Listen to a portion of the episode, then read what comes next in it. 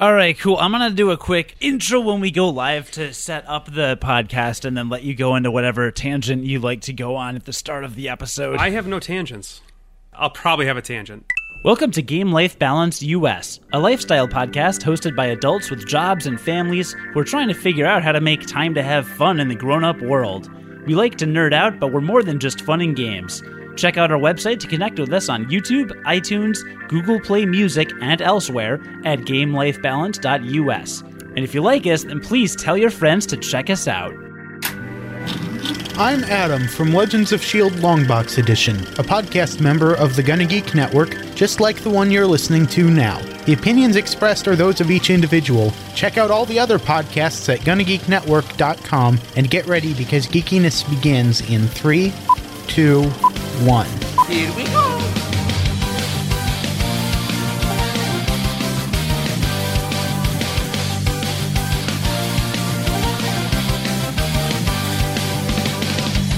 I am Cody Goff, and this is Jonathan Martin, and this is Game Life Balance US.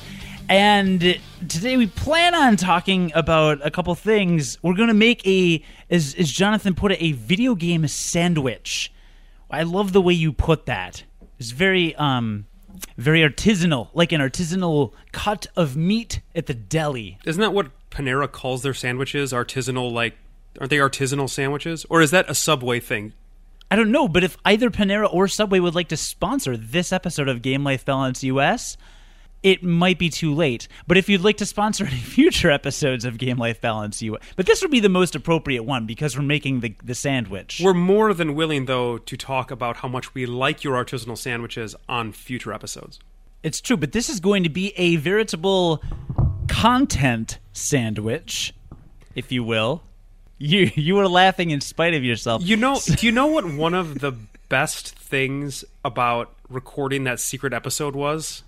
It wasn't. It wasn't. I wasn't involved. It was that I got to complain about you to not you. yeah, That was the best thing about it. because you're used to complaining to me. To I'm me. usually I'm usually complaining about you to you, and it's Yeah. when somebody else can also complain about you at the same time. It makes it a, it makes a much more satisfying experience. No, it's true. I actually wanted to specifically talk about that uh, in a quick plug right before I quickly, and the word quickly is already degenerating into not quickly, outline this this content sandwich of an episode that we have. So we call this podcast Game Life Balance. We're actually going to start and end with a little bit of video game talk. In the middle, have some have some things about our lives and, and how we live them and that will will kind of go in the middle. Uh, I'm going to keep things very high level at the start. The idea is I'd like to say a couple things about the social aspect of Final Fantasy 14. So don't worry, it won't get too like if you're not a gamer, you you should still enjoy it. And then John went on a trip this summer to Las Vegas that we'll hopefully talk about. I went to a trip to Spain. On a trip to Spain, I went to Spain. I traveled to Spain. I was in Spain. I was inside Spain. Uh, it's gonna make some stupid Who sexual is Spain? innuendo, but No, you already did. right there you go. You did it for me. Uh, this is why we've been working together so long. We finish, each other's sandwiches, and we bring it back around. and I will hopefully talk about that. And then uh, to wrap up the episode, getting back to the gaming world, John has something to say about something called Kentucky Route Zero, which I don't believe is. super brief. I actually do plan on going into a full gamer uh, bit about that when I finish it, but I just want to talk about a couple of, of first impression type things. Yeah, cool. So that's the intent. I don't know if any of these things will happen. We intended on doing about half of this stuff on our last episode, and then a lightning storm knocked out your power. What happened? I feel like I haven't actually lost power in the way that we lost power that night in like I don't know, 10 years. So it just it was like a crazy freak storm. Talking like 40 mile an hour winds, just absolutely pouring rain, lightning and thunder, like that constant lightning and thunder in the sky type thing. You know what I'm talking about where it kind of doesn't stop. Oh um, yeah, yeah. Yeah, and the power flickered once, and that was when we very first shut off, and it came back on again for five seconds, and then it shut down completely. And we had literally lost power for probably five hours.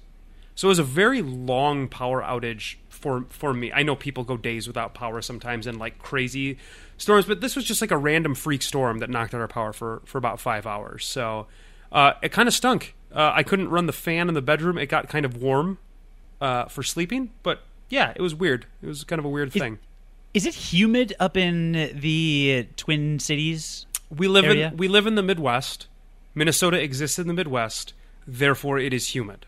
Yeah, but it's especially humid here where we're next door to one of the Great Lakes. No, it is very humid up in Minnesota as well. You may have one Great Lake. We have all of the other ones. We have all of oh, the you're other the lakes. land. You're the land of. You're the land of a lakes. thousand. Ten thousand. Uh, yeah, ten thousand to the one thousandth power lakes. which on I believe in internet land you're known as the land of over nine thousand lakes. Is that what we're known as? Now you are. I don't understand. That's not that funny because it's ten thousand Well- lakes. That's more than nine thousand. That's literally what I just said. It's over Ex- nine thousand. Explain the joke to me. It makes jokes funnier in detail. Which is weird because last week, when I thought I wouldn't be able to get my camera to work, I originally picked a photo of Vegeta to show as my avatar for last week's episode. Um, and and and over nine thousand as a quote of his, bringing it back full circle. I intended to do that on this episode of Game Life Balance, U.S the American edition, which is not the Australian edition. However, you guest hosted kind of an episode ish. You didn't really actually, no, you didn't guest host an episode of Game Life Balance Australia. You guest host an episode of Game Life Gaiden. Right. Actually, Which- I don't think I guest hosted. I think I just hosted. Because I think the idea of Game Life Gaiden. So, if you didn't listen to the episode, uh, it's a ga- gaiden in Japanese is a Japanese term for a side story, and so we have uh, AC Yoshimura, who is one of the hosts of Game Life Balance Australia, and I decided to record a secret episode uh, and try to start a new series called Game Life Gaiden. And the idea is that any of us can record a Gaiden episode together. Basically, it's a side story. It's an episode that is unrelated to our general run of episodes. Uh, it could have any kind of combination of us. I mean, maybe we'll do an all four of us episode of Game Life Gaiden, but we just kind of secretly recorded this and put it out there into internet land without you or Rob knowing anything about it. That was kind of the intention.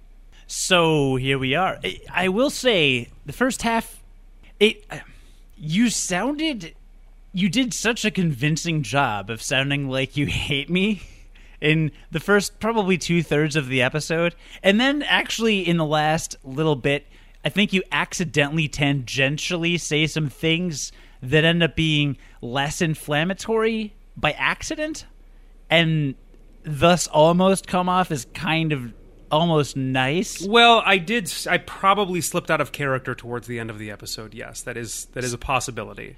So there was a little bit of that, but you did such a good job of sounding like you hate me that when we connected at first for this episode, I was actually a little worried about it.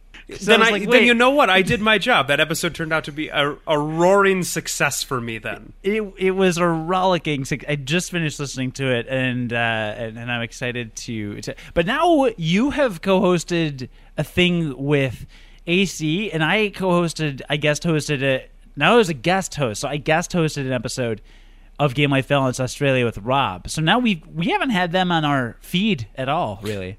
no, and I actually can't guest host an episode with Rob ever because we are the same person. So that's Yeah, and that's not a secret either. So I mean, we can't actually exist in the same place at the same time. Yeah, based on uh, based on the tweets that AC and I have been exchanging tonight, I feel like we would just troll each other endlessly, and I don't. I don't know how we would even like. I feel like it would actually become a three to four hour episode of us just trolling each other. Yeah, it probably would. It probably would. So tell me about what I- Final Fantasy XIV. That's the. It, I want the top layer of our uh, of our episode sandwich. Yeah, yeah, we do have a lot to get to. So, but um, uh, listener, go to GameLifeBalanceAustralia.com to check out John's things. So right now, just for a moment, I'm gonna kind of go full gamer. It's really like half gamer, isn't it? It's like it's like half gamer. It's kind of more like half gamer. So I've been playing Final Fantasy XIV, which you can hear all about. Couple episodes ago, we had our friend Brad guest star, guest host, and we all in a massively multiplayer online RPGs, which uh, role playing games, which are intended to be to be played with lots of other people online. And I've been playing Final Fantasy XIV. This is my first MMO. And I guess a thing that's in a lot of MMOs are these things called guilds, which are just groups of people that will quest together. The idea is a lot of these adventures are put together in a way that it makes sense for a party of four or five people to do these dungeons or quests together because their abilities complement one another. There's a healer, there's a, a tank, there's there's other people. And anyway, that's the thing. So when you join a guild, which in Final Fantasy XIV is called a free company, you're you're just I don't know how would you even describe it. You're just there's just a group of people that you talk to, and sometimes you quest together. Kinda. Um, the other thing that Final Fantasy XIV allows you to do as a guild is you get the ability to get player housing. So your guild can create a house in some of these housing blocks. They can decorate that house however they want, however the, the guild leaders generally want. They can have gardens in there that they can grow plants that you can feed chocobos. Like they try to expand the idea of what a guild can do in Final Fantasy XIV over some of the other games. In in World of Warcraft, you basically have a guild to raid. Otherwise, your guild is kind of unnecessary. Otherwise, there's there's a guild bank as well in, in World of Warcraft, but basically you have a guild so that you can raid. Um, and even Okay. and even then, you don't even need one to raid anymore. And actually, you don't need one to raid in Final Fantasy XIV either. So I mean, you don't need one in any of these games. It's a totally optional thing. yeah, yeah, absolutely. Well, now I'm in one, and it's it's interesting for me because it's it's there's a chat box in the lower left hand corner of my heads up display, and the chat before box. we before we we begin though talking about your new free company we need to first uh, we need to first let the, let the listener know that you were kicked out of the free company Bacon, which was the first free company. No, you you joined a free company called Bacon, and apparently you said something horribly racist, is what I was told. And you were kicked Yeah. out. You were actually kicked out of Bacon. I don't think I've ever been kicked out of a guild before. You were kicked out of Bacon and had to go find your way to a new family that would accept your horrendous racism. So Yeah, it was it was actually sexist and racist and uh, transphobic and cisphobic and uh, psi-phobic and biphobic and triphobic and bifocal Mm-hmm. Phobic. and bifocular Yep. and monocular Yeah. and uh, yeah and Nazi. Bacon, you made the right choice. So you joined a new free company. You joined a new free company. There's a, there's a chat window. I think Bacon kicked me out because I was inactive because Mm-hmm. I joined in. All right. Whatever free company I'm in now, it's better. So there's a chat box in the lower left hand corner of your screen at all times while playing this game. And usually, for the last two months of playing, the only messages I get are spam messages that bots send out for for crap, just spam. Um, well, now my chat box is constantly populated with people in the free company talking, and it's really entertaining. Like earlier tonight, they were talking about different art role playing games they had played, and they were making fun of each other's decisions. And then one of them started saying, insisting that that the player was from Canada, and everyone said, "Where is that? That's an imaginary place." And everyone just kind of made fun of Canada for a while, which I thought was hilarious because because we have friends in Canada from the Gonna Geek Network, and that was hilarious. And it was really cool. And my character is level 28. The highest level you can be is 60. There was a level 60 player. I mentioned in the chat box that I needed to do a dungeon, and he said, "Oh, I'll I'll tag along. You won't have. It won't take you as long to find a group if you have a tank with you." And this guy was a tank character class. So he joins and we do it. But the thing is, there's a level 60 player who probably has lots of really good items and has done this dungeon several times. And so he just kind of sped through it. Whereas we're all watching cutscenes. You know, we're all sitting there watching the because because when you get to the end of the dungeon, there's this there's this scene, this cinematic scene that occurs that you're supposed to watch for the storyline. But these guys have all done it before, so none of them wanted to do it.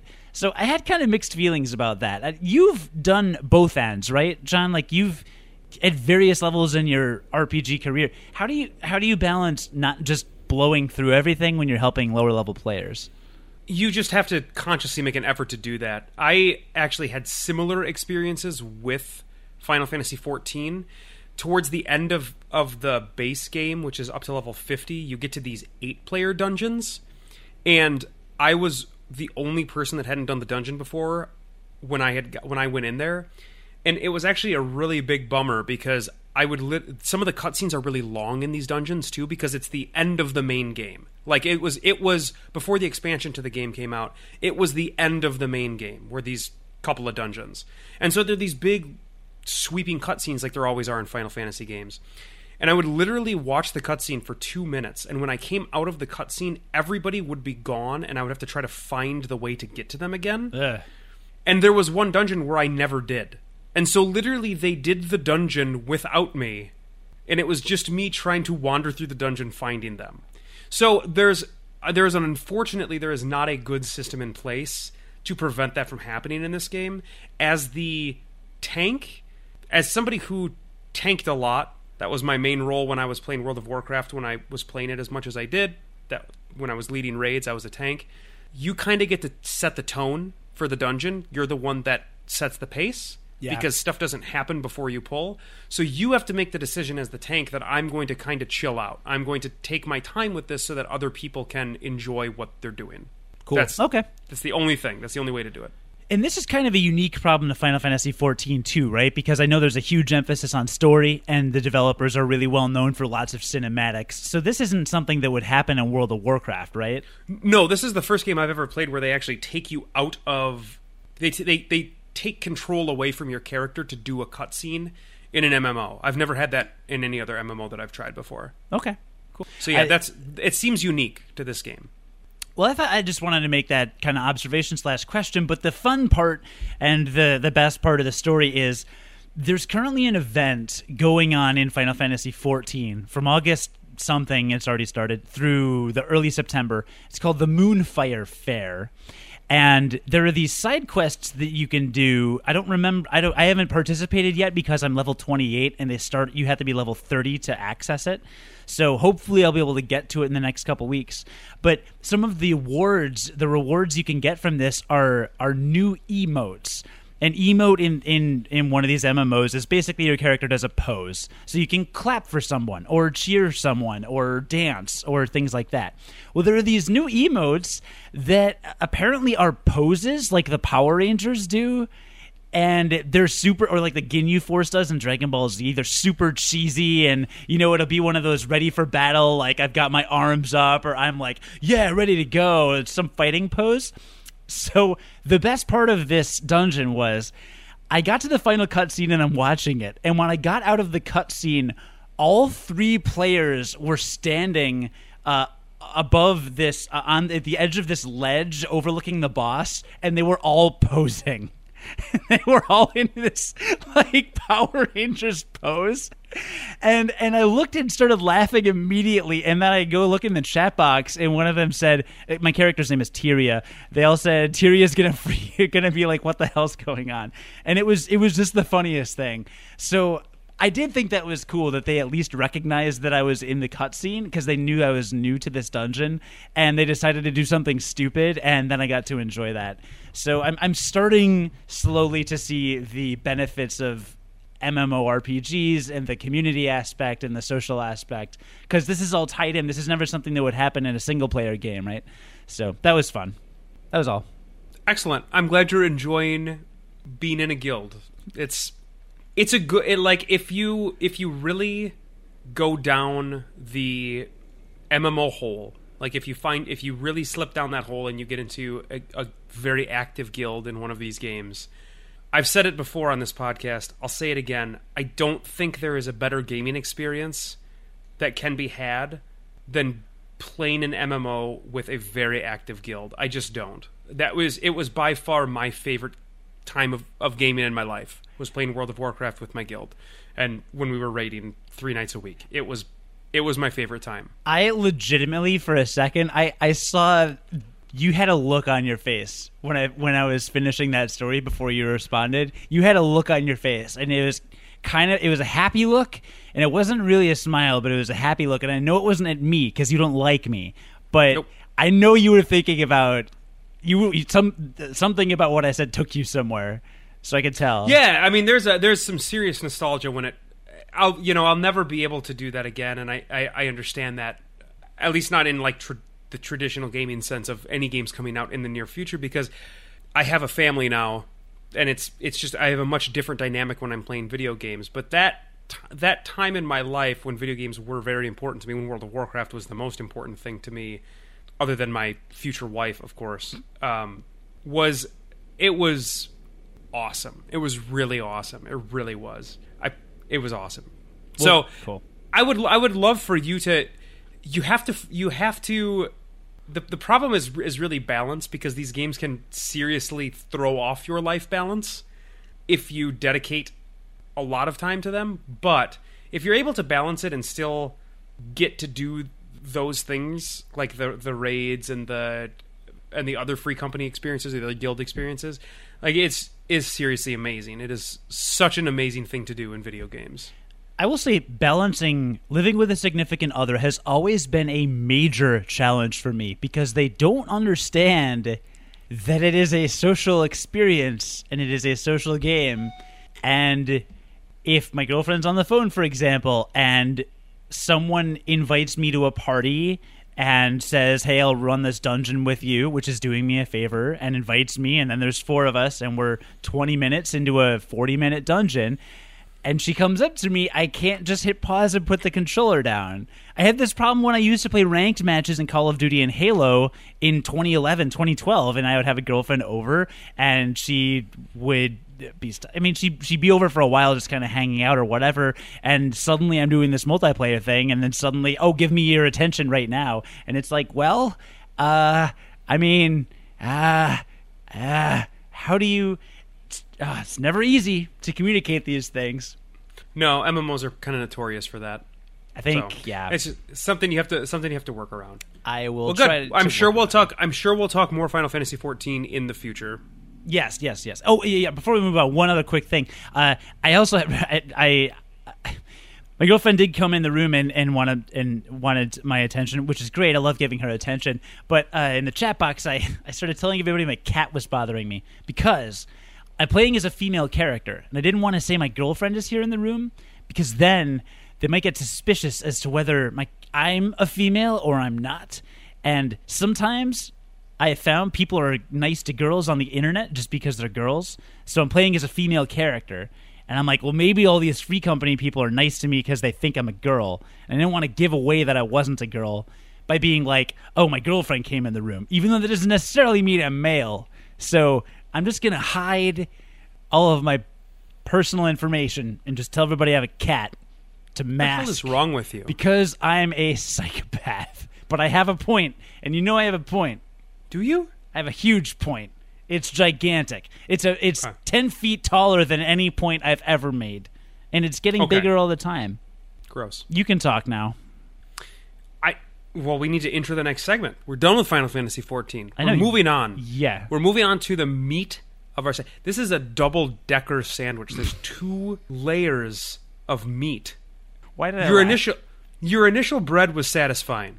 It was satisfying, but it is not. It is not the true meal But it was artisanal bread. of this episode. It was artisanal. Uh, Panera. Uh, subsequently, you can sponsor this podcast, Game Life Balance US. Simply write in uh, to our email, which is posted on our website, GameLifeBalance.us.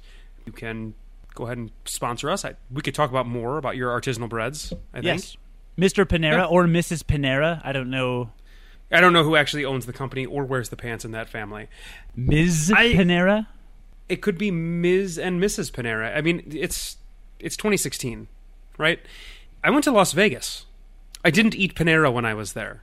Really, if if you were to if you were to talk about Las Vegas on a podcast and you had to name a segment, I would probably call it Vice Stuff.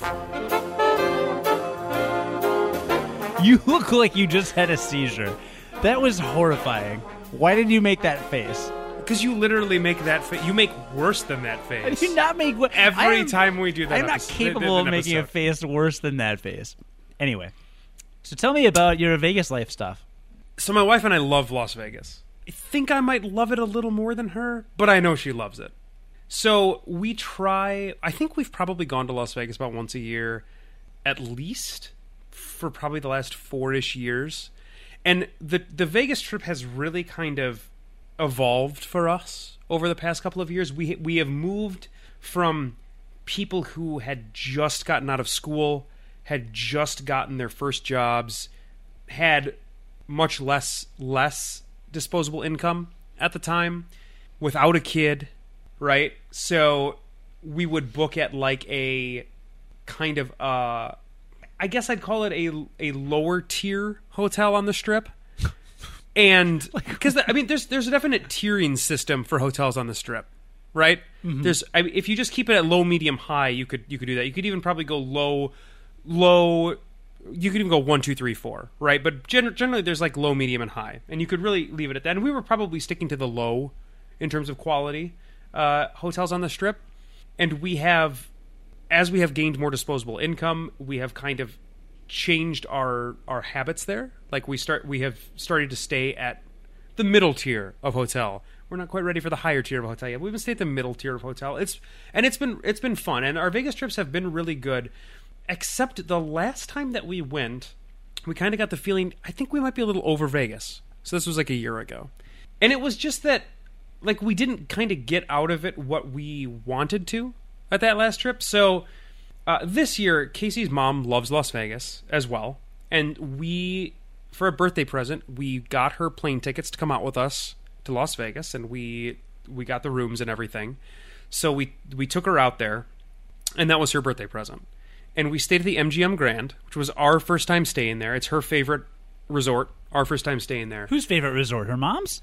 Yeah, her mom's. Why is that her favorite resort? because they have a lazy river and she loves the lazy river i'm not kidding she loves the lazy river they have a lazy river she loves the lazy river that makes it her favorite resort No, that's fine. That's fine. There's nothing Yeah. wrong with lazy rivers. I, I've, I've just stayed there, and I'm not being a lazy river person. I, it's not my favorite hotel to stay in. so yeah we can talk about that in in a minute here but we we stayed we stayed at the mgm it was our first time there um and we after after debriefing at the end of the at the end of the trip my my wife and I both decided this was actually probably the best Vegas trip that we can remember ever taking Really? really and it had nothing to do with the hotel because we both agreed that we were never going to stay at the MGM again Okay. We so it agree. actually had it actually had nothing to do with the hotel. So, like I said, we've done Vegas a lot of different ways. Before, I was always for the past couple of years, I've always been really big into gambling. I really like to gamble. It's been the emphasis of me spending time in Vegas when I've been there over the past couple of years. This year, I didn't really gamble as much. I gambled one, basically one night. I gambled one night. Um, but the rest of the time was spent just kind of kind of hanging out and doing some really light gambling at the end of the night.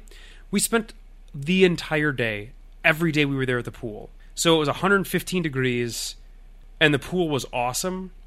The MGM has about 6 or 7 pools in it. They're kind of generic pools though. They're just big squares. Like there's nothing special about them and then they have that lazy river, which I got in the lazy river once.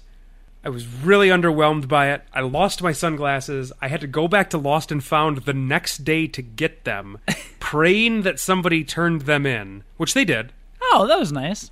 But that was like my lazy river experience, right? So it was really lame. Like it was, I, I was not a fan of the lazy river, and otherwise, all of these other pools were just these really generic, just square square concrete pools, right? And up to this point, Casey and I, our favorite hotel has been the Mirage, which has this really big, almost oasis like pool that is just fantastic. It's probably my favorite pool in Vegas that I've been to. What, why, So- why does the shape of the pool? It's just it's not it's not just the shape, it's like the aesthetic of being there. Okay. right so it's so it's huge there's a lot of room to move around it's got islands in the middle that you can go and set a drink so you can move around the pool and still have a place to set your drink rather than just sitting at the side the entire time um it's it's just a like we got in the pool one of the days the pool that we were sitting by and it was so crowded that you couldn't even move basically like you couldn't even move probably three or four steps without bumping into somebody else. So it was just it was not an impressive pool to us. And when you're spending eight hours a day by the pool, which we we literally spent like eight hours a day by the pool, it just wasn't you know, it wasn't that great. It was it wasn't terribly Sure. impressive. But again, it was still like the best Vegas trip they ever took. And what we did this time that we haven't really ever done before is we placed a lot of emphasis on the restaurants that we ate at.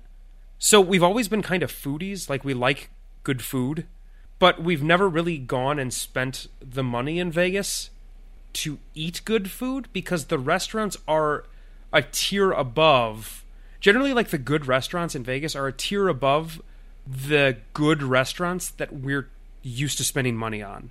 And when I say that, I mean like the restaurants in Vegas that we went to had anywhere from like thirty-five to fifty dollar plates, which we do not eat at on a regular basis, like Right. at all. Maybe like once, maybe like once a year outside of when we're on vacation. Like it's really rare that we go to meals like that.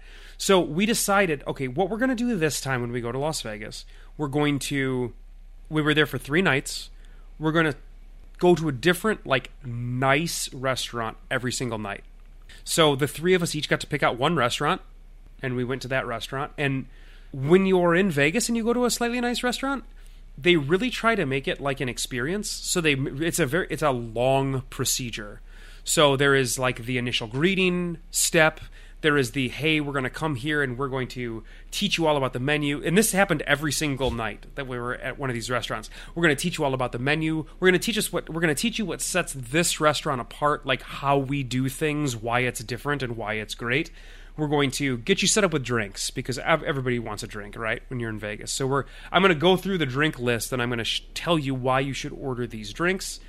We're going to come back. We're going to we're going to give you the drinks. Then we're going to talk about each thing on the menu and about the things that that I like as the server, why it's good to order this, why you probably shouldn't order this thing, etc. I mean, generally dinner was like a two to two and a half hour process every single night. It was long. That's what, and that's what they that's what they're going for. They're going for an experience.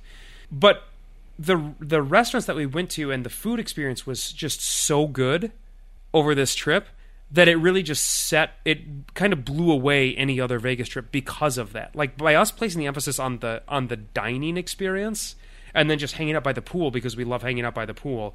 It was just like the perfect it was the perfect Vegas experience because we would get done with dinner at like 10 o'clock. We'd gamble for like an hour or two, and then we'd go to bed. We'd wake up the next day and do the whole thing over again. Hmm.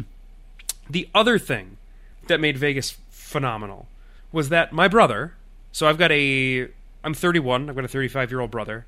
He lives out in California, which is a stone's throw spitting distance from from Las Vegas. I spat there once. Yeah. It's a 35 minute flight, something like that, or a four hour drive. So it's very close. We had just like when we very first booked the Vegas trip was like two months ago. We we texted him and his wife and said, "Hey," and they've got a kid too. We said, "Hey, we're going to be in Vegas on these days. If you guys want to come, you should come." And it's a lot easier for them to make that trip because tickets are much cheaper to go from from California to Vegas, or they could drive if they wanted to. Uh, but we just offered, you know, we extended that invitation to them, knowing that it, it is easier for them to get there. And they said no because they had some, they're doing house remodeling, other stuff going on. So the night we were leaving, because we took an we took a 10 p.m. flight into Las Vegas. we were sitting in the airport, and I texted my brother and I said, "You know, it's never too late to come to Vegas." And he texted me back and he said, "Hypothetically, if I came to Vegas, where would I sleep?" And I was like, "This isn't going to happen." So we talked a little bit, and he's like, "I'm going to talk to the wife, and I'm going to see." She wasn't thrilled at the idea immediately, but the following day, he was like, "Dude, I'm going to come out for a night. Is it cool if I just stay in your room?" And my wife and I discussed it, and we're like, "Yeah, you know, we get to like we get to see my brother and his family once a year if we're lucky." So we're like, yeah, we ha- like we have to take advantage if we're if we're able to. So he booked a flight like the night before, came and stayed in my room with me. Casey stayed with her mom. We were we had adjoining rooms for uh, for one night. Hung up by the pool, had dinner with us. We gambled all night. That was the night that I gambled, and we were out till like five in the morning. Got offered cocaine and ecstasy by a drug dealer. Uh, he said he had heroin, but I had to go to the other end of the strip to get it if I wanted it. The other end of the strip. That's like It was, it's Pretty like an hour far. away. Yeah. it was like so. It was like it was like a uh, at like five in the morning. It was pretty. It was pretty sweet. Also, he was like, "You guys want to buy some some weed?" And he pulled out an entire sandwich baggie that was literally stuffed with weed, and it was hilarious because it was like it was like out of a Hollywood movie. A full size Ziploc or one Yeah, of a the tiny full size. sandwich? No, no, no. The fu- the sandwich bags, like a full size sandwich bag that was stuffed with weed. Did he want to sell you that whole bag or just a little nugget? Or Just a, just a little bit, I'm assuming. We didn't really explore that option because then he started talking about cocaine and ecstasy and also said he could get us heroin. And we were like, I think we're a little out of our element here. So we left, which was a good decision. But yeah, that was that was that night. So I just randomly got to see my brother for one night in Vegas. And it was a sweet night. And then he left he left the next day. We just sat by the pool. I don't know if he if he got sober at all. I don't know if he was ever sober once he got there because he was like drinking on the flights on the way over and then we drank the whole time and then we drank by the pool. It was really great. And so that that just really kind of took the trip over the edge. I, I feel like I love traveling with my wife, and there are certain trips that I am all about doing with just her. Like when we go to Mexico, I am totally for that being a just us trip because it's like us at like a romantic resort. It's all in, it's like all inclusive. Uh, well, well, help We- me make the case because I want to bring my girlfriend to Vegas. She has no interest, and I need to know how to talk her into it. I mean, there's a lot of good food. There's a lot of good food. Like that was that was seriously the thing that made our trip the best this time. But there's also like if she likes to sit by the pool and read, like that is an awesome thing to do in Vegas. I know she likes to read. Everybody sits by the pool, which is great. The pools That's are awesome. true. I well, I think she has the perception that people, it's kind of the dredges of society, basically go there, and there's a lot of kind of just people gambling and drinking excessively. And I feel There's like a- there's a there- lot more. There's a lot of that, but there's there's a lot more than that too, for sure. There's it's become it's become much more than that over the past like 15 20 years. Not that I went before that, but there's from what I understand it's become a lot uh, more than that because it's had to to be able to remain profitable because the gambling and the staying at the hotels has really kind of de- like it in terms of them making money on those things that's really decreased and so they have to offer these other things in in Las Vegas in order to make money. So that's why there's all of this great food now, and there are these things like the Ferris wheel that you can ride, where you spend like twenty bucks, and there's a bartender in your car on the Ferris wheel. What? you can just yeah yeah. There's a Ferris wheel. It opened like two years ago, and you go into a car and you spend like twenty bucks, and it's all you can drink for the hour that you're on this Ferris wheel, and the Ferris wheel just goes around. It's a huge Ferris wheel, and it goes around in a big circle. You go around once, and you get to see the strip and drink on the Ferris wheel. Wow. Yeah, so, and there's there's all sorts of stuff like that. So have you done old Las Vegas, Fremont went Street? Da- we went down there for the first time last year. It was enough for me. It does have a it, but but it does have a it has a definite charm. Like it has a definite charm to it. It is definitely worth seeing, and it's some people's some people it is their scene, and that's cool too. I got a really bad shrimp cocktail. Don't order the shrimp in Las Vegas. It's a bad oh, decision. hold on a minute. The dollar shrimp, the two dollar shrimp cocktails, the golden. Nugget. It was a nugget? dollar. No, it was a dollar. Was a Okay, dollar. no, there, there's one that used to be a dollar from what I've heard, but they upped the price to two dollars. And there are two dollar shrimp cocktails that I want to say golden nugget, and they are delicious. No, you shouldn't order the one at the place that I was at. Like, you should not order that shrimp cocktail that I got. Okay, It well, was I not know- the Golden Nugget. It, it might have been at Binion's. I don't know. It was really bad. It was- Binions. yeah, Binion's. It's like a Binions. very yeah. It's a very famous casino uh, downtown. That's the worst name for a place ever. I- It's it's like somebody crying trying to talk about the Minions movie. I want to see Minions. That's what it's So like. they have a, like a- they have this awful cafeteria, and that was where the shrimp cocktail was, and it was the kind of they had the kind of board. So I was just talking about these really nice meals that we were that we were eating there down on the strip.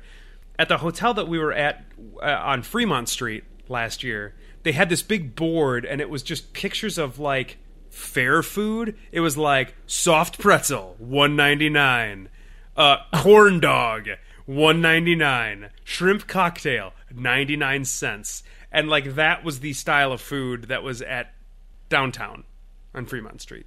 So you saw a place selling sh- soft pretzels and corn dogs, and you decided to get the shrimp cocktail from that place. Listen, it doesn't matter.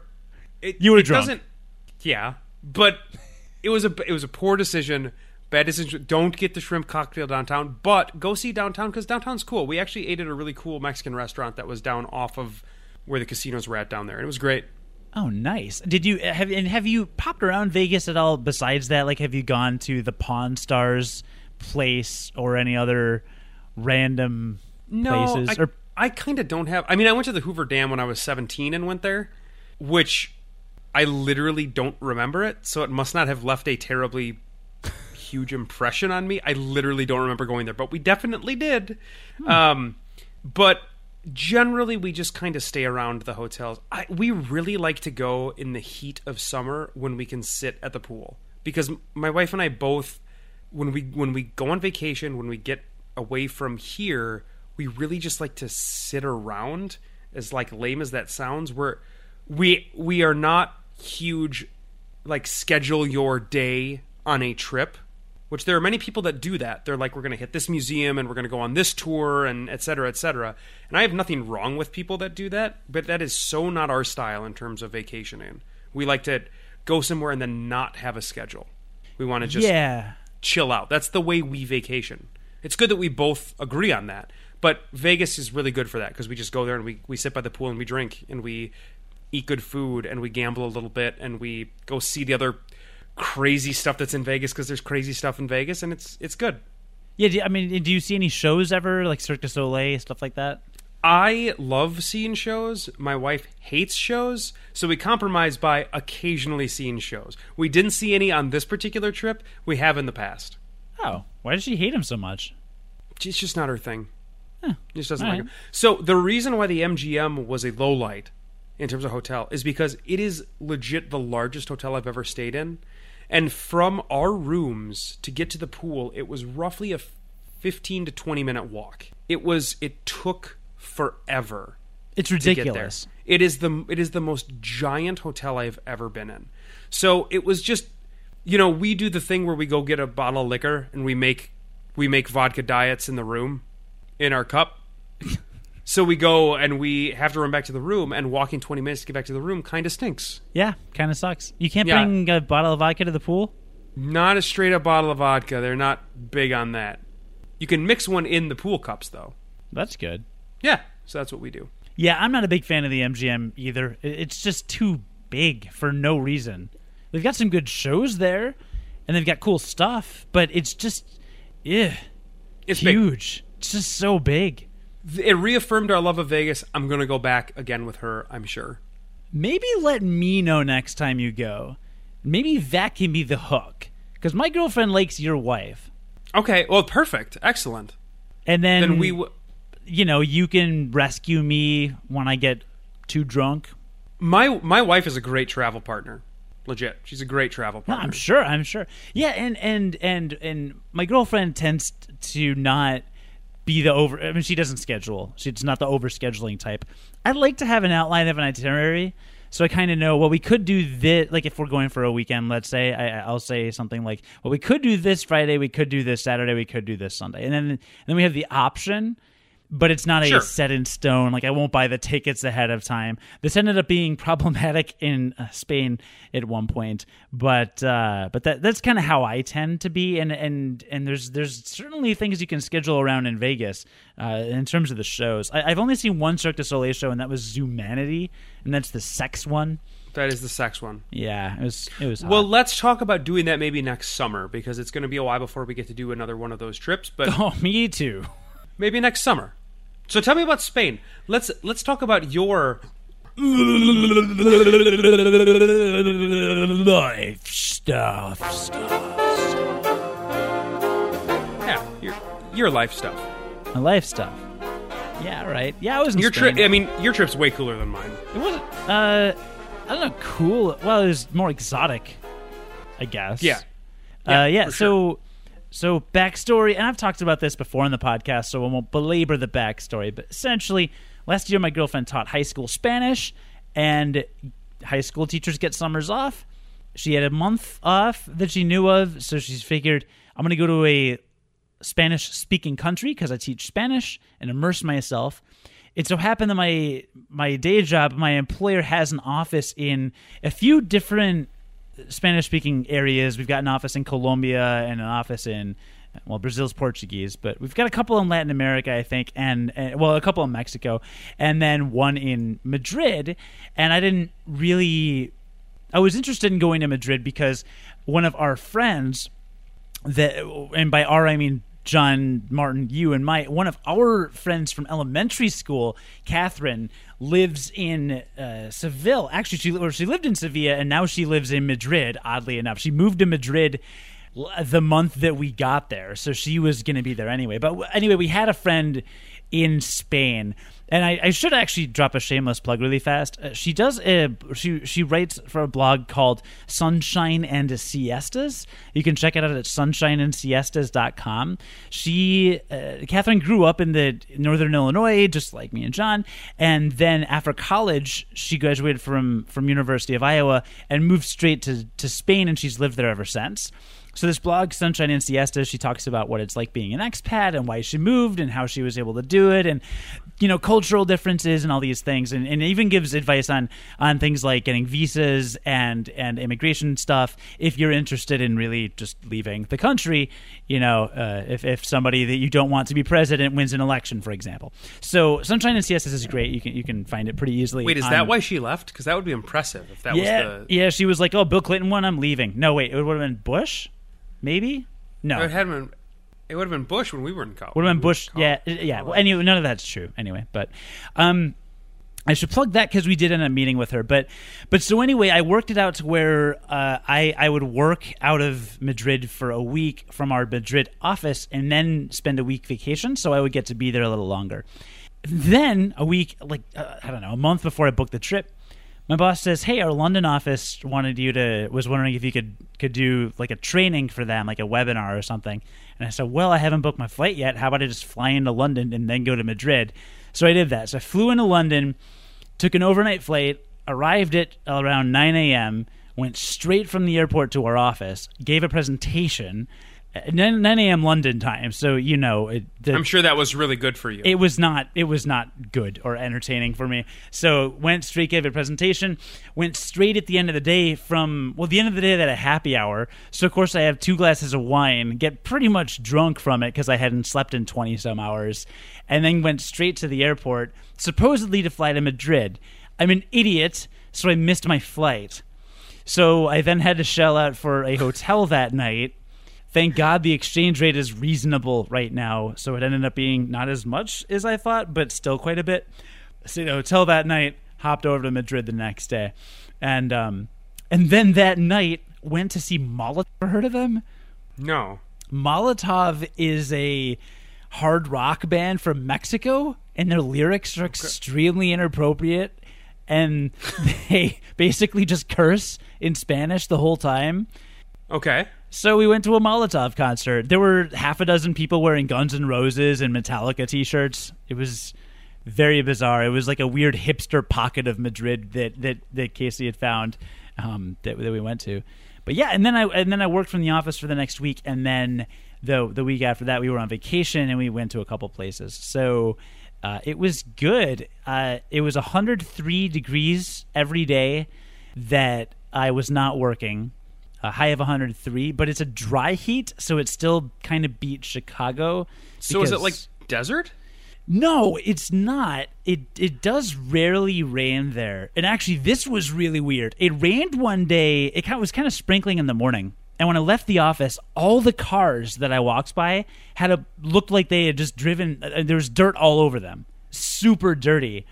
And apparently, it's because sand from the Sahara Desert gets picked up in the cloud system and actually rains sand particles from the Sahara Desert in places That's in super Spain. weird. Yeah, yeah. It, it, apparently, it happens in Sevilla all the time and further in the south. It rarely happens in Madrid, but it happened when I was there. And I thought they were kidding, but they were definitely not kidding. So that was weird. So, so it was hot. Yeah, it's hot. It's a very dry city. There's not a lot of. It's a very, very dry city. It, I wouldn't say Vegas level of dry, but it's it's pretty dry. It doesn't rain a lot. Pretty dry heat. Relatively inland. No giant bodies of water really. So yeah. Um, you okay? You look like you had like a look of shock on your face. No, I keep keep talking. Yes, I will. Um, so so yeah, we were in Madrid most of the time, and then we did take a day trip to Toledo, which used to be the uh, Toledo, Spain, not Toledo, Ohio. Toledo is used to be the sword blacksmithing capital of of I guess the world or of Europe anyway, and lots of swordsmiths there, blacksmiths, weapons manufacturers, and they did it officially up until I think the eight, the mid 18 or 1900s or something. So Toledo is a place where most people buy swords. I was an idiot, and we got into Toledo kind of late. So by the time we were done checking out the cathedral, we we, we didn't have time to buy swords, which is my biggest regret. But um, but yeah, uh, so we were in Madrid. I I I actually have some some tips that I've get that I gave for people who would like to visit Madrid or would like to visit Spain and, and are interested in it. I gave some tips on the the podcast I do with Brian Noonan on WGN Radio. So I've got my advice there, but I'll be sharing more stories and things that we did uh, on this podcast. But you said you said last week you said you were really interested to hear me talk about my experience in Spain because you were like, well, you weren't visiting, you were kind of living there, and other it's cool you said that because I mean my girlfriend has traveled extensively and usually her her idea is she's always told me you have to be somewhere at least a month to kind of get an understanding of the culture and immerse yourself and but to people like you and me who can't realistically spend a month somewhere you know 2 weeks is a really long time and it's kind of you know especially if you're working part of it you feel like you're part of that culture um, but I liked it. I like you know the the Spanish the, the Spanish economy is not really doing as well as ours, uh, but their public transit system is really awesome. And their park system is beautiful. They had some some amazing, amazing parks, and, and there's a lot of history there, which I like. And um, it's a very conservative country, is all I have to say. In terms of not the fashion, I mean, you'll see girls walking around wearing next to nothing because it's hot, but our office, for example, everyone's wearing a shirt and tie, and that's that doesn't happen in most of our offices, or at least not in Chicago. So the business culture is very conservative. I, I, I feel, and um, that was a slight difference. But but other than that, like it didn't feel that different from from being here, except everyone spoke Spanish. So otherwise, like people were standing around talking about the TV show that they watched last night in like your office and stuff like that, like the same type of type of environment and working in like the working So- environment. So no, the office was much more social. I feel everyone, uh, you know, when I got there, the, our marketing coordinator introduced me to a, a lot of people one on one. It wasn't just like, a, oh, here's the kitchen, here's your desk, here's where marketing sits. It was very much like, oh, Cody's here from Chicago. Let me introduce you. This is very personal. It's a very in the moment social culture, which I thought was cool.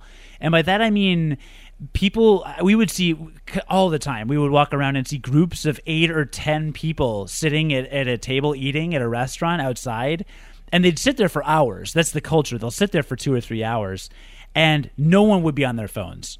We we very rarely saw anyone eating out on their phones. They all seemed very present. Um, not that many people on, on their phones, even in public transit. The only people, the only place I saw people on their phones was at the Pokemon Go meetups, which were gigantic. But but it's a very like present, and, and we went out to a a really cool neighborhood. I think it was Malasaña. Is that right? We went to a very like hip kind of young person neighborhood where lots of people in their early 20s drink. Yeah, Malasaña, it's a super hipster neighborhood. And we went out really late one night and there were just people everywhere and everyone was just talking and and chatting and it's a very in case you had a better idea sense than I did of the exact culture, you know, because she speaks Spanish. She's fluent in Spanish. She teaches Spanish. I'm not. Right. I, I speak a little. You know, she was kind of my guide. I was able to order stuff. I was able to converse with people to a degree. I was able to understand it reasonably well, but I just didn't speak it much. I didn't have long conversations. But but she kind of observed that it seemed like uh, some of the speaking style they would kind of go on longer monologues, kind of like I'm doing now. And if you're at a dinner table, it's less, you know, back and forth and a little bit more oh, I'm going to tell you this story and it's going to last 10 minutes and then we're going to chat a little bit and then someone else will kind of do that. And I suspect maybe that's why Spain is the number 2 podcasting country in the world behind the US because they like to talk, I guess. Um It's a yeah. really weird statistic. it is. Yeah, I, I learned that at Podcast Movement, which was a conference I went to It's the a week weird statistic. Yeah, but it, it's a real statistic. I I was learning at podcast I, movement. I believe you. yeah. So um yeah so so it, I like the culture. I, the people all seemed very happy. Like almost everyone seemed happy, even if they weren't necessarily even friendly. They all generally seemed happy. Um and and it's a pretty social culture. So sticking with sticking with work for just a second here, the work that you were doing there, was it a nine to five? Like was it a was it a I have to get there at this time and then ever? I mean obviously you're not punching a clock, but everybody leaves around the same time every day and then like goes and gets food or something, or was it a different experience with that? Madrid is super weird. So Casey and I were at a park one time reading, and there was still daylight at ten o'clock at night. So Just because of where it where it is on like the globe, you mean? I guess for the summer at least. I don't know if this is a year-round thing. So we had we had heard before we went there that people stay out really late. Dinner is usually 10 p.m. People will go out Wow. on weekends and they'll yeah legit. People will go out on weekends and when they leave their homes it'll be midnight or 1 a.m. Um, and, and Catherine uh, uh, validated this. She said that she usually eats around 10 p.m. So, Wow. uh, yeah, so everything is very different. One would expect that the most businesses would would kind of reflect that and open a little later, and that was that was typically true. A lot of places. We actually went to some comic book stores, which I'll talk to about in a few minutes. But a lot were open. A lot of retailers are open ten to two, and then five to eight, or five to maybe nine or ten. Okay. But they do. They would take a break for their siesta, which is a traditional thing. My business did not. My business, I believe the official hours were nine to six, but I would see people rolling in a bit later sometimes, maybe nine thirty ish. Most people were there by ten at the latest, Okay. but they'd roll in by nine or ten. Uh, I left the first night I was there. I left at eight thirty, and every single person was still in the office. Wow. Now, I work for a consulting firm where a lot of people, I mean, consultants work crazy hours anyway. So, I mean, you could probably say the same in the Chicago uh, office or the Sure. New York, you know, uh, any consulting firm. There's always people staying really late. So I don't know, but for, but yeah, for for for that company specifically, um, it just seemed a bit flexible. But everything is pushed much later. I mean, there was a Saturday night where Casey and I literally showered and left the apartment that we were staying at at I think twelve thirty or one in the morning to go out. So, um, And I'm ass- I'm assuming there were people everywhere, and that it was everywhere, super busy Oh everywhere. yeah, yeah. No, we would. I mean, we would see kids, uh, people pushing strollers at 11 p.m. regularly. So the whole culture and all the time is shifted a little bit later.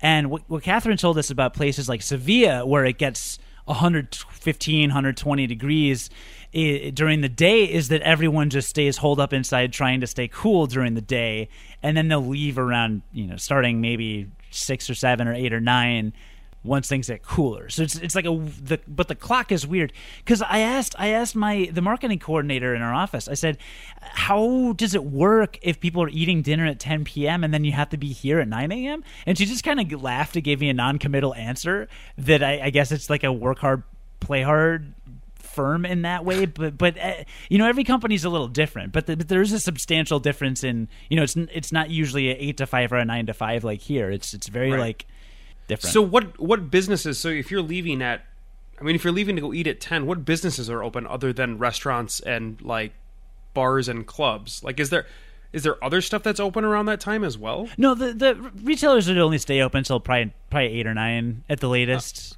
Okay, so the nightlife is like a normal nightlife. I mean, it's yeah, yeah. It's not like people are doing their grocery shopping at one a.m. or anything like that. no, although the grocery stores near us were open till midnight. Okay, So you know, so uh, some businesses shift, not all, but it's but the- it's weird to me that their days start at the same time that our days start, but their night, like their nights, are shifted so far back. That's I'm used weird to, me too. I'm used to eating dinner at like five thirty or six, And like the idea of eating at 10 is so much later on just like a normal night. Like I'm in bed. I was asleep last night, and granted, last night was an anomaly. I was asleep last night at 7:45. What? I was just exhausted. I don't know what happened. I was just exhausted. But I was asleep at 7:45. Like waiting till 10 until dinner would not have worked for me. There's no way. So that's that seems like it seems like there's a period of time that is unaccounted for in that day. And it's somewhere between work and food, work and dinner. I don't know, man. Peop like I said, siestas are somewhat normal for a lot of people between Okay. two and five, two and four, whatever. But companies like mine that are that would in America would be an eight to five don't seem to do that. So I, I think there's a lot of there's there's a lot more old old culture in some places in some businesses, and then a lot more kind of like 2016 industrialized culture in other businesses. So that's enough about work. Uh, what about like what was if you had a number one highlight? Maybe you don't have a number one highlight, like top three highlights. Top three, Unless you uh, have unless you have a number one. Nah, But for this, Uh, well, I mean, number one was uh, seeing the uh, the royal palace Alcazar in Sevilla was awesome. That's where they filmed Dorne for the Game of Thrones TV series, okay, and it was awesome. And I haven't even gotten to Dorne in the series, but it was just it was just unbelievably beautiful and gorgeous.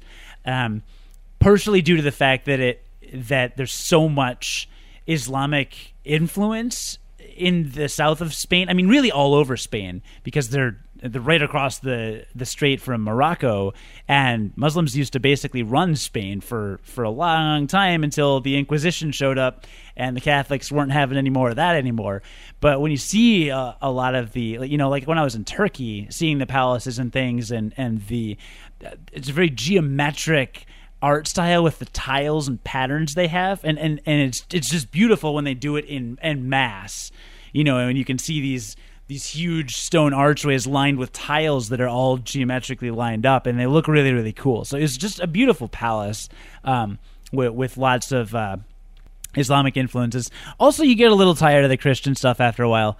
I'm not going to lie. We went to some museums, and there would be f- entire floors where every painting is Jesus. Just everywhere. You, you, John, you've never seen Jesus so many times in your life. Like I saw more Jesuses in Spain than I've seen in my entire life. is in it Jesus? Jesus? Is it Jesus? Everywhere, Jesus everywhere. It's got to be Jesus. He- Jesai in the uh, uh, Espanol. Jesuses. Okay. Jesusi. Jesusai. Los Jesuses. Los Jesusai. I like I like Jesus's. Okay, uh, So I many. believe you. So, I believe uh, you that there were many Jesuses. so many Jesuses. Um, so the palace was really cool. Um, we saw we saw actually you might find this interesting. We saw a an art exhibit at one of the museums in Madrid of Her- Hieronymus Bosch, Her- Hieronymus. I don't know his first name, but uh, Yeah, I don't know. He's Bosch, or apparently in Spain they change a lot of people's names to Spanish versions of their names. So Like ex- Bosch from Final Fantasy twelve. so different Bosch. This is B O S C H. Okay, No, Bosch, B with a B. okay. I mean, well, Bo- Bosch was it was B O S C H in Final Fantasy twelve. I, are you thinking? I was thinking Vosh. No, there was there was there was a Bosch. Who was? Bosch? Wasn't it the big dude with the sword? I don't remember a big dude with a sword in Final There Fantasy was twelve. There was there was va- there was there was definitely was. You know what else Here- I don't remember from Final Fantasy twelve? Any most character, of, most of Final Fantasy twelve. none of them had personality. they were actually all, had personality. Name what? Really, Oh, Penelo? Bo- Bo- I'm sorry, Bosch was B A S C H B A S C H. Not B A. oh, I remember him. He was the and he was the guard. wasn't He was the gu- no no. He was a guard that joined your. Party. Oh, he was in your party. Yeah, he was in your party. All that personality. I just Penelo, really? What's her personality? I follow Vaughn. Cleric. I don't know. That wasn't even her personality because everyone could be every job class.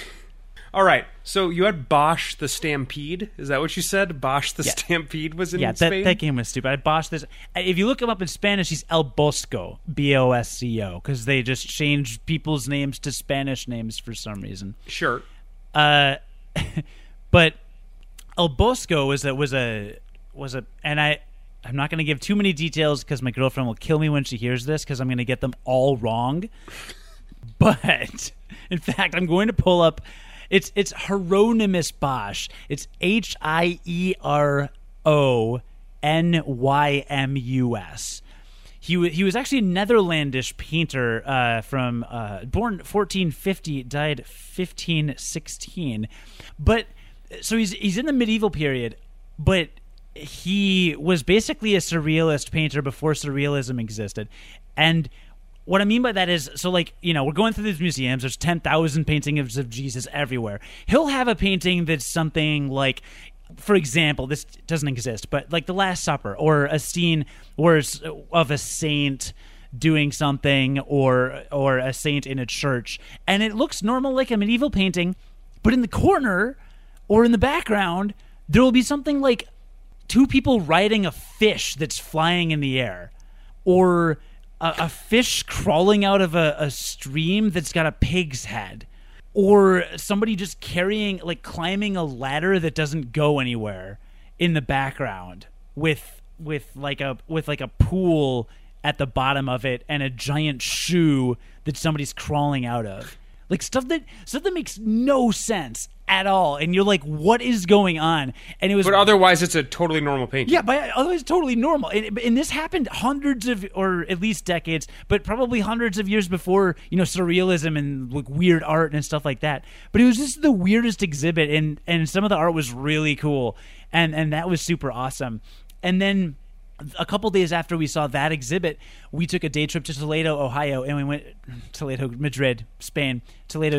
I didn't oh, of think you actually meant Ohio. no, okay. So we went to Toledo, Spain, and there's a giant cathedral there that's super beautiful. And we observed that a lot of the art seems kind of it has some Bosch like elements.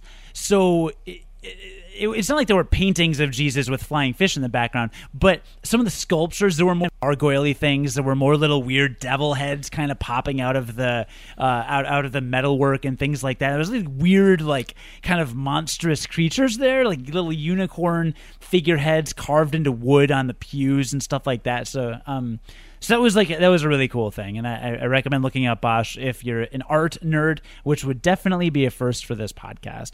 Um, and and the the cathedral there was great. So so that was another highlight in addition to the Palace of Alcazar.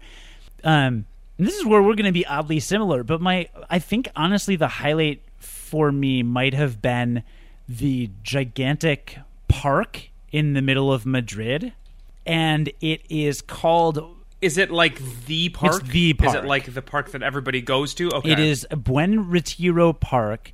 It is a 350 square acre park in the middle of Madrid.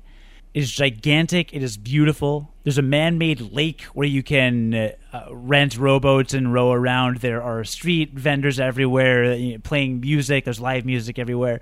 There is a forest in one corner of it, and then another corner you've got all these hedges that are that are trimmed like Edward Scissorhands style or whatever. So it's it's just really gorgeous. Every day was beautiful, and two of my favorite days there were just laying around in the park reading. So Sure. like you, just I totally yeah, get that. So it's, it's just, but it's so beautiful. And I, I've been to Central Park, which is probably the most beautiful park in the world because it's landscape art or whatever. It, it's you know, but but this place was a very close second. So, did you do much traveling around Europe in that area at the at the time that you went? Because I know that I've been to Europe a couple of times, and one of the coolest things is how easy it is to get around Yeah, everything was close. places. but- Did you guys did you guys leave Spain at all? No, we wanted to stick around, and it was part of the immersion thing and getting to know the culture and getting to know. Sure. You know, the Toledo was like an hour and a half, two hours away, so that was a quick day trip. We went down to Sevilla, and this is what I was talking about when with the whole have an idea of what you're doing, but you know, don't necessarily buy tickets. So we were in Se- Sevilla for just a day, and then we spent the night, and then the next day, that night Saturday night I had to get back to Madrid because Sunday afternoon my my flight left. Now it's a 6-hour bus ride to and from Sevilla, which is a pain. We actually we used a service where we shared it was we shared a car. We got a ride down there.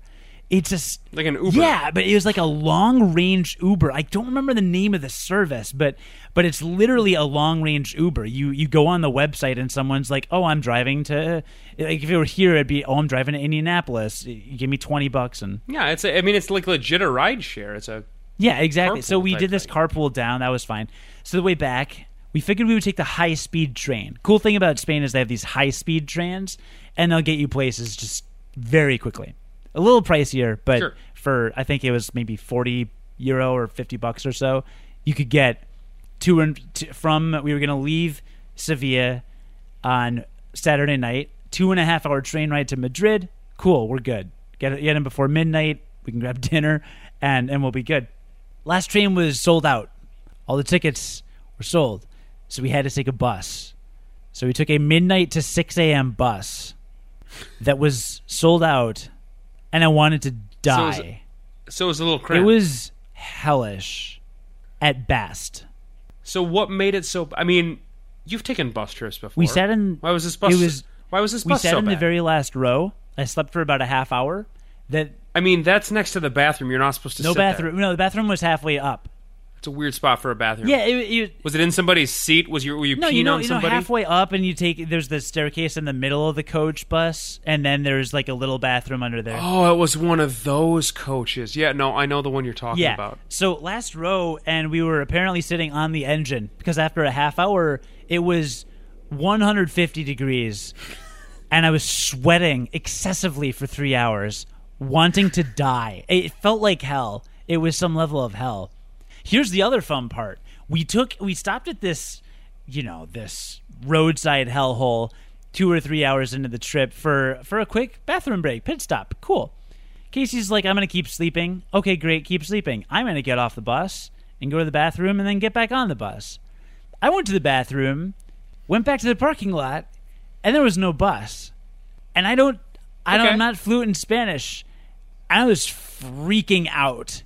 Really I mean, freaking out. why did you why did you let the bus leave without So you? I got I mean, on. that seems like a silly thing to I do. got on four other buses that were there and looked around. Nope, not my bus. Nope, not my bus.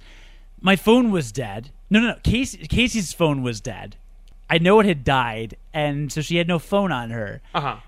And I was going into full panic mode, and then the bus pulled up. It was getting gas like a block away, which I didn't know because I don't speak Spanish. But Sure. there was a moment when I was legit just kind of terrified that I would be left in. You were going to be stuck in Spain for the rest of your life. It's what? What'd you say? I said you were going to be stuck in Spain for the rest Yeah, of your life. probably.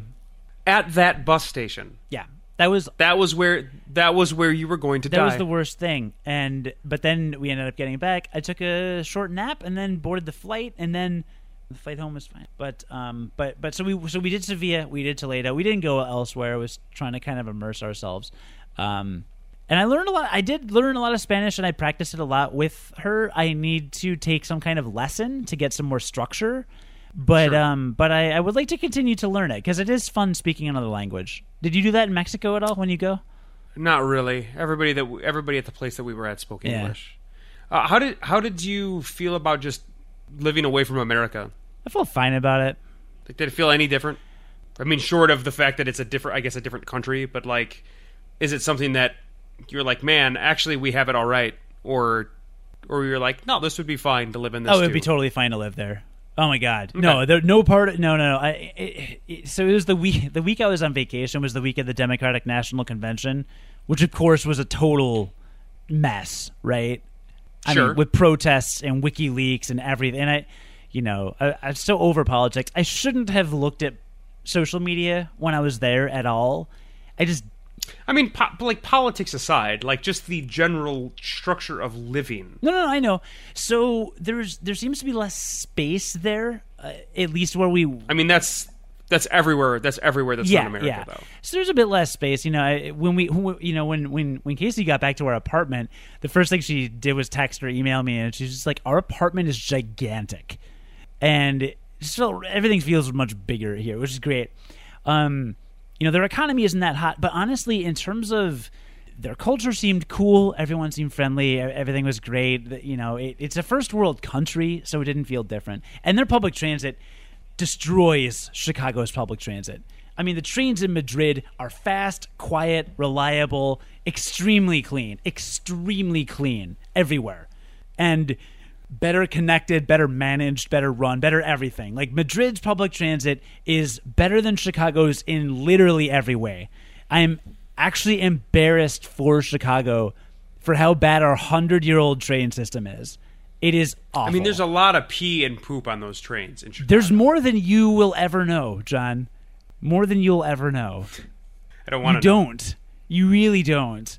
Like, I live. I mean, I take the cleanest, nicest train in the city. The Brown Line in Chicago is objectively the best line in the city. It's completely elevated. It's always clean. There are very rarely people begging or you know panhandling on it and there's never poop or pee smells. It's objectively the best in the city but it's extremely slow and it's extremely loud just like every other line here. So i don't know. Like the best line here could not touch the worst line there. They even had an entire huge line that goes through the city closed and we were still able to get everywhere really quickly. Their public transit's awesome. It was great. But yeah i could live there. I could totally live there. So could casey. We've we've talked about it. We didn't talk about it, but we could talk about it. But we won't. But we could. We might. But you could. You, you never You know. You probably No. won't. Um, no. I will say one other thing. We when we were out in Malasaña, kind of hanging out, we met a trio of people that were going out. We met. That's three. That's three Yeah, people. You know Italian now. Yeah, that's that was that was Italian. For three. Trace. A trace. There were tr- tree people. Tree people going out. And we met up with they, they were in Rebecca, Javier or Javi, and Esther. Went out to a couple bars. We met them at an absinthe bar where we drank. And uh, dude, absinthe doesn't feel special to me. It just feels like Four Loco now. Because abs- I think it tastes gross. I I don't love the taste, but didn't it used to have like hallucinogens and stuff in it? I think originally it did, but it doesn't anymore. Right, exactly. So drinking I mean, it was I you know I could say oh it had absinthe, but it's just like drinking Four Loco. It tastes like minty and gross. I Yeah, don't it tastes I like, like a Jaeger kind of. It, it's like drinking Four Loco now. You know, there's still the alcohol Yeah. but no caffeine. So it's like, well, if you're not, if your heart's not going to stop, then what's the point, right? So Yeah, right. I know. That's why I do anything. it was still cool, and it was a nice little bar. I liked it a lot, actually, the bar. But um, we met up with these three people, and, and then went out drinking with them. And we went to some ni- nightclub where everybody was dancing, and every song they played was American. Every single song, and they would just play the hook and then move on. So they would just play the hook to "Don't Stop Believing," the hook to "Sweet Child of Mine," the hook to uh, to a bunch of songs by Modest Mouse and the Killers and then just it was I don't know, it was kind of weird, but it was fun. But one of the guys there uh, was asking about Donald Trump, and he was just like, "Why do you Americans blah blah blah all this stuff?" And we were just like, "No, no me gusta, no, we do not like him whatsoever." Goose. Nice to know, nice to know that those that those rumors of the rest of the world asking questions about why on earth he is even considered a legitimate candidate are in fact Yeah. true. That's actually nice. That's actually nice to Yeah, hear. it's true. So careful, America. The world is watching. Sweet. Um, Yeah. yeah, it was it was a fun trip overall. Uh, I mean, it's it's it's when when people have asked me about the trip, it's been really hard for me to answer because it didn't feel like a it didn't feel that different, and maybe it's because I was with my girlfriend the whole time, and so we had our dynamic that we eh, have at home. Maybe it's because it was still a first world country, and because I knew enough Spanish to where, it, and I've been to Europe, so it just didn't. It didn't feel like a like I was on a different planet or anything. I, I think for me to accomplish that, I would have to go to a third world country or somewhere in Asia, probably, for it to feel really different. Or maybe just quit social media. I don't. I don't really know, but I, I'm. I. I can't find words for it. I. It's. I've. I've been trying to think about it, and I just can't. I can't do it. But it. It didn't feel that. Di- like it. You know, I got back, and I was like, I don't feel like I've been gone that long. It's weird. Yeah. But I don't know. I don't know, man. Well, sweet. Well, I'm glad you had a good trip and uh, are moving to Spain because then I don't have to see you, and it is good for me. Well, no, because people stay up so late there, I'll still be able to podcast with you. Yeah. And I took a bunch of pictures from Buen Retiro Park of people playing Pokemon Go, and I will be posting them to a Flickr album, and I will post links on Twitter and Google Plus, and if, if you want them, email us at unqualifiedpodcast at gmail.com. I, I, I maybe I'll make a blog post on our website too, uh, gamelifebalance.us. Nice to know that that is that is transcending the globe uh, as well, Dude.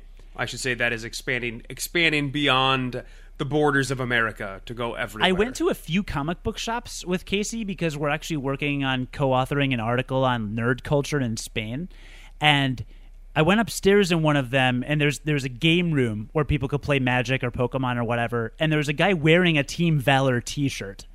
So I said, "Hey, nice T-shirt," and he said, "Oh yeah, everyone in the comic book store is Team Valor." We've been on it for weeks. Apparently, they were using a, a GPS thing to play in Australia before, of all Sure. places. And then it was released the week I got there to welcome me to Spain.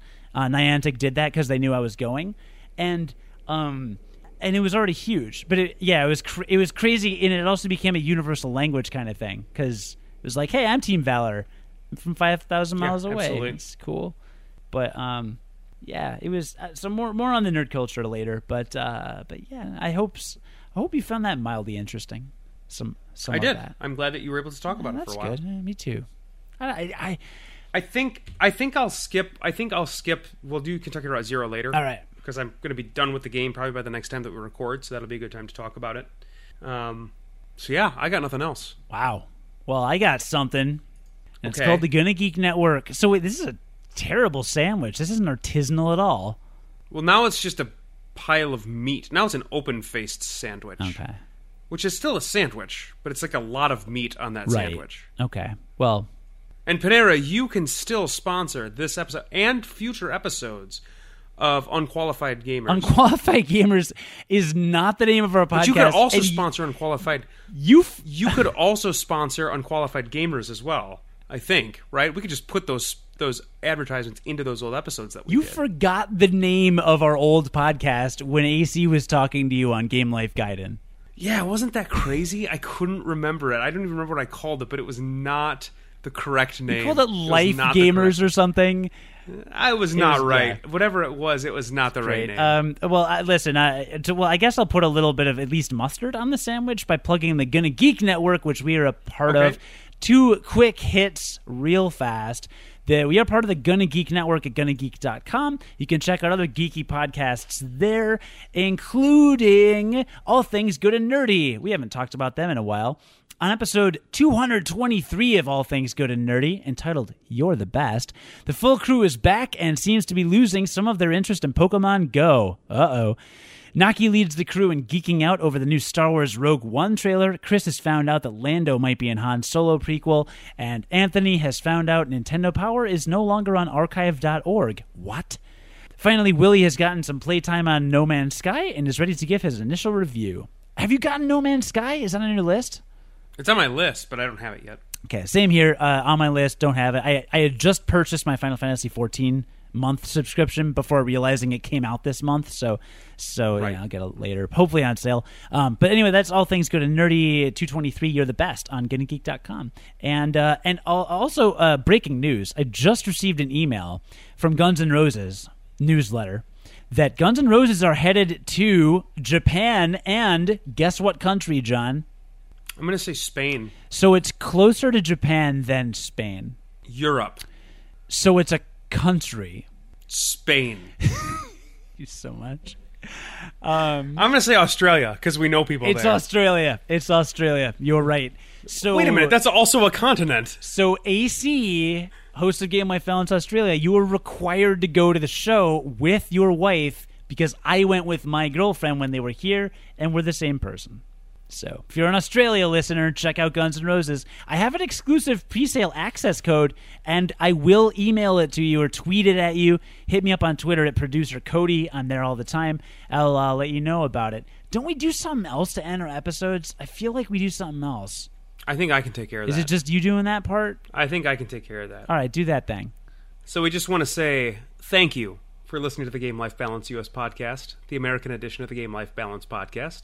Please like, share, and subscribe if you enjoyed this episode, and leave us a review if you really want to make our day.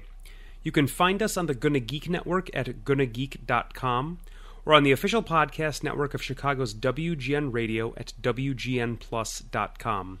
Learn more about Game Life Balance, including contact information and links to our sister show in Australia at gamelifebalance.us. Yes, check out GameLifeBalanceAustralia.com to hear John or me with the Australians, with the Australians, with the Oystralians, Oi, governor! Oi! Put an with, oi! with the governors, with the governor. Do they have states in Australia? Do they have cities in Australia? They have cities. They have cities. They have state. They have city states. I don't. I don't know what they have actually.